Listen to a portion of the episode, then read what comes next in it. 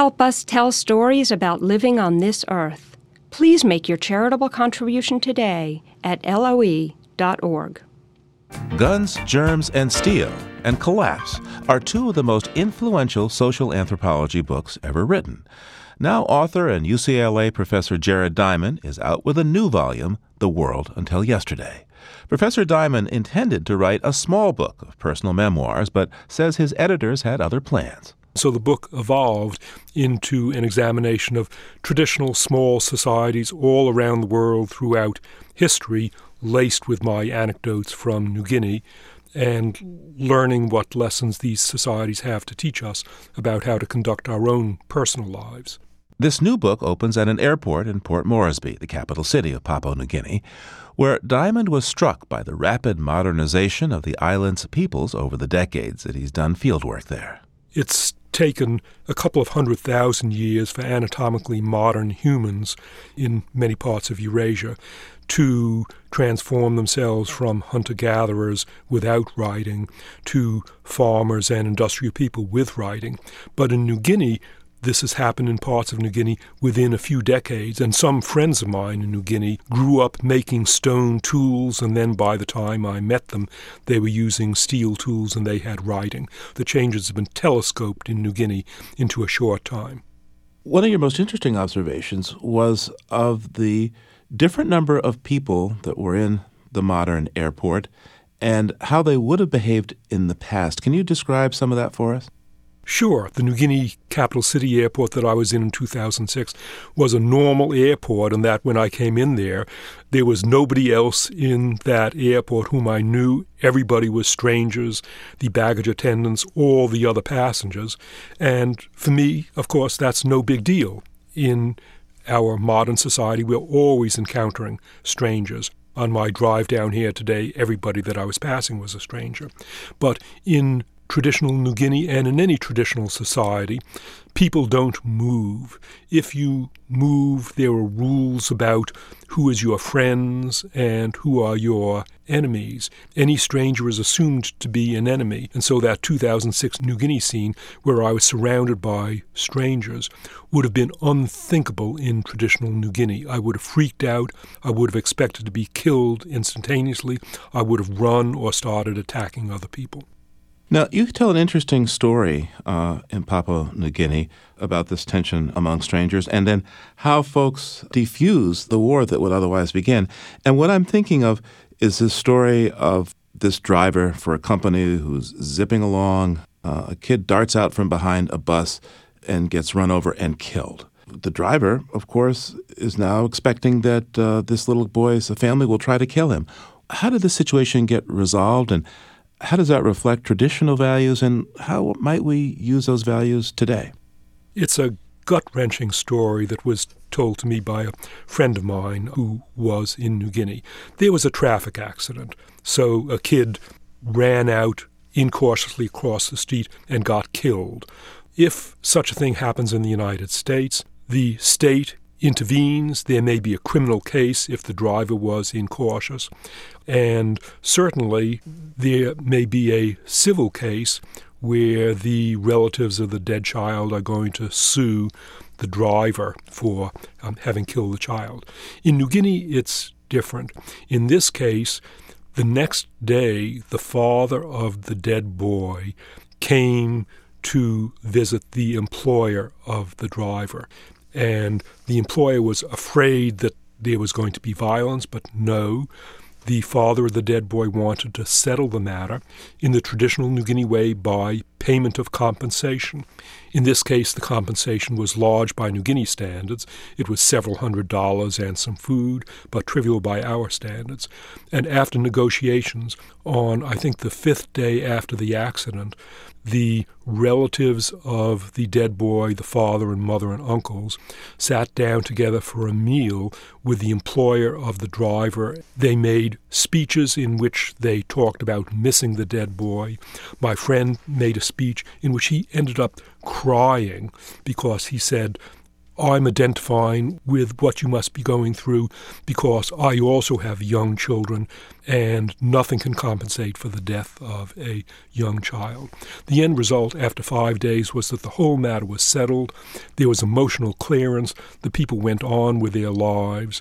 Whereas in the United States, the idea that after five days you would sit down with the killer of your child is unthinkable. Instead, there would be a lawsuit. And so this story illustrates that in New Guinea, disputes are settled in a way that aims at emotional clearance and getting on with your life.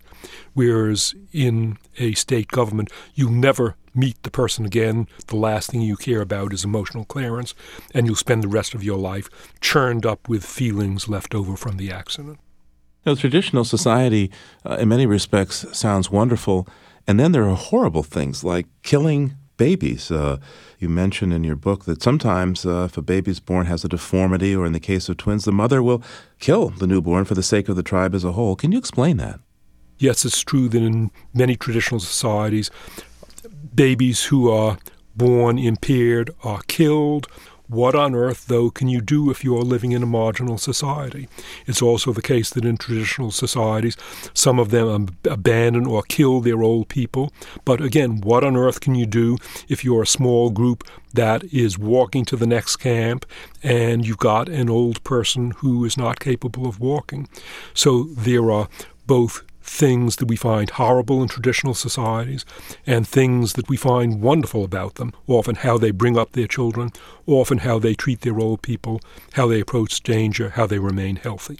When you write about the elderly, you entitle your chapter Treatment of Old People Cherish, Abandon, or Kill. And I suppose that sums it all up, but perhaps you could expand on that for us those are the extremes of choices about what to do with old people. And this is an issue that interests me increasingly, having past my 75th birthday some months ago. I used to, when I was a child, I thought of 75 as being really old, and now it feels to me as if I'm entering the prime of life. So, in traditional societies, depending upon the circumstances, old people may be abandoned if there's no way of taking care of them, for example, if the society is nomadic. Old people may be encouraged to commit suicide. They may be actively killed. But at the opposite extreme, in traditional societies that are sedentary, that live in permanent huts and villages where it's easy to take care of old people, then older people will spend their old years surrounded by their children and relatives and friends, and they have a much more socially rich life, satisfying life. They have much more value than in modern American society. I thought the section on raising children uh, was really fascinating. Here in the in the U.S., uh, most of the games our kids play are teaching them well how to compete with their peers. But in your experience from New Guinea, the games that uh, children play are largely about teaching them how to share. Why do you suppose that is? Probably because they're living in small societies where the people with whom you're playing games are the people that you'll be dealing with for the rest of your life. It's the case that in a really small society, one individual is not supposed to get ahead. Instead, an individual who's successful is expected to share what he or she acquires with other people. But conversely, if you are down on your luck, then you can get food and other things from other people. So sharing is necessary for survival in traditional societies. In contrast, in modern American society, we stress the individual getting ahead. You do as well as you can, and you're certainly not going to share everything you've acquired with all of your relatives and cousins and people that you knew 10 years ago. As we were preparing for our interview with you, uh, this was happening just as the mass shooting came to light in, in Newtown, Connecticut. And um, I kept wondering how would a tribal community handle a member of the tribe who was emotionally unbalanced in that way? I'll give you an example of how a tribal community did deal with a member of the tribe who was emotionally unbalanced. This example came from the Kung San people of the Kalahari Desert of southwest Africa. The Kung formerly occasionally killed each other. And when state control was came into place over the Kung, the killing stopped. But there was among the last killings, there was a Kung man who was really dangerous and possibly deranged by our standards. He had killed several people, and finally, what happened is that a group of men went into his band. He was there surrounded by members of his band, and in the presence of his relatives, they killed him. The relatives did not interfere because they recognized that this guy was dangerous and deranged. They were too afraid to take care of him themselves, but they did not interfere when other people eliminated him. And so that's one way to deal with dangerous people in small scale societies. You coined a term in this book that you call constructive paranoia. And you write a couple of chapters about dangers and how to stay safe with this concept. Tell me more about this. Sure. Dealing with danger is one of the things that I observed in New Guinea and that I learned, and that's had the biggest impact on my own life, my attitude towards danger.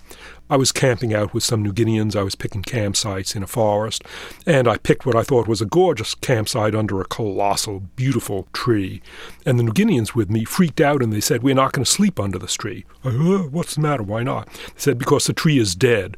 And I looked up, and yes, it is dead, but it was such a big, huge tree that I said, It's not going to fall down for 50 years. Don't be silly. But no, they were not going to sleep under that dead tree. I thought that the affairs were exaggerated, but then, as I spent more time in New Guinea forest, I realized, okay, so the chance is one in a thousand that this tree is going to crash on me tonight. But if I expect to spend 10,000 nights in the forest because I hope to live to 30 years and I'm going to spend a lot of my time in the forest, if I ignore one in a thousand risks, by the time I've run that risk 10,000 times, I'll have died 10 times over. How that affects me now is that when I shower in the morning, I recognize that for older people, slipping in the shower is one of the big risks of life. And yes, the chance of my falling down in the shower this morning was only one in a thousand, but I intend to take a shower every day for the next 20 or 30 years. And if I'm not careful in the shower, then I'm going to end up with a broken hip and probably be dead. So that's an example of constructive paranoia guiding my own life. I'm very careful about small things that each time you do them aren't dangerous but will eventually catch up with you if you're not careful. Uh, Jared Diamond, you are 75 years old now, and you spent most of your adult life traveling back and forth to remote corners of the earth and spending time among traditional tribal peoples. So, how did the things you learned in that time inform the way you live your life and the way that you raised your own children? One is my attitude towards danger that I mentioned. The other is raising children. So I have twin sons who are now 25 years old, and my observations of New Guinea New Guineans raising their own children informed my raising my children. One thing is that New Guineans and traditional people in general allow their children as much freedom as possible. They consider children to be autonomous creatures capable of making their own decisions. And I let my kids make their own decisions insofar as possible. There were some surprising results. At the age of three, my son Max fell in love at first sight with snakes. My wife and I are not snake lovers, but all right, Max loves snakes. Let's help him keep snakes as pets. And Max ended up with 147 pet snakes and frogs and lizards. Eventually, he got beyond snakes and he got interested in cooking, so he's now a professional chef. But that's an example of allowing kids the opportunity to choose what they want. And still another example is that never, not once, did I ever hit my children. I found that it was possible to get them to do what was necessary to discipline them without hitting. And that's again something that I've learned from New Guinea. You never, never hit a child. Jared Diamond, what can we expect next from you? Another book, I suppose? Yes, I already have an idea for another book, which I expect to publish around my 82nd birthday, but I'm still thinking about what might go into that book. Seven years to write. Yes, they take a long time. Thank you so much, Jared Diamond. You're welcome. Jared Diamond's latest book is called The World Until Yesterday What We Can Learn from Traditional Societies.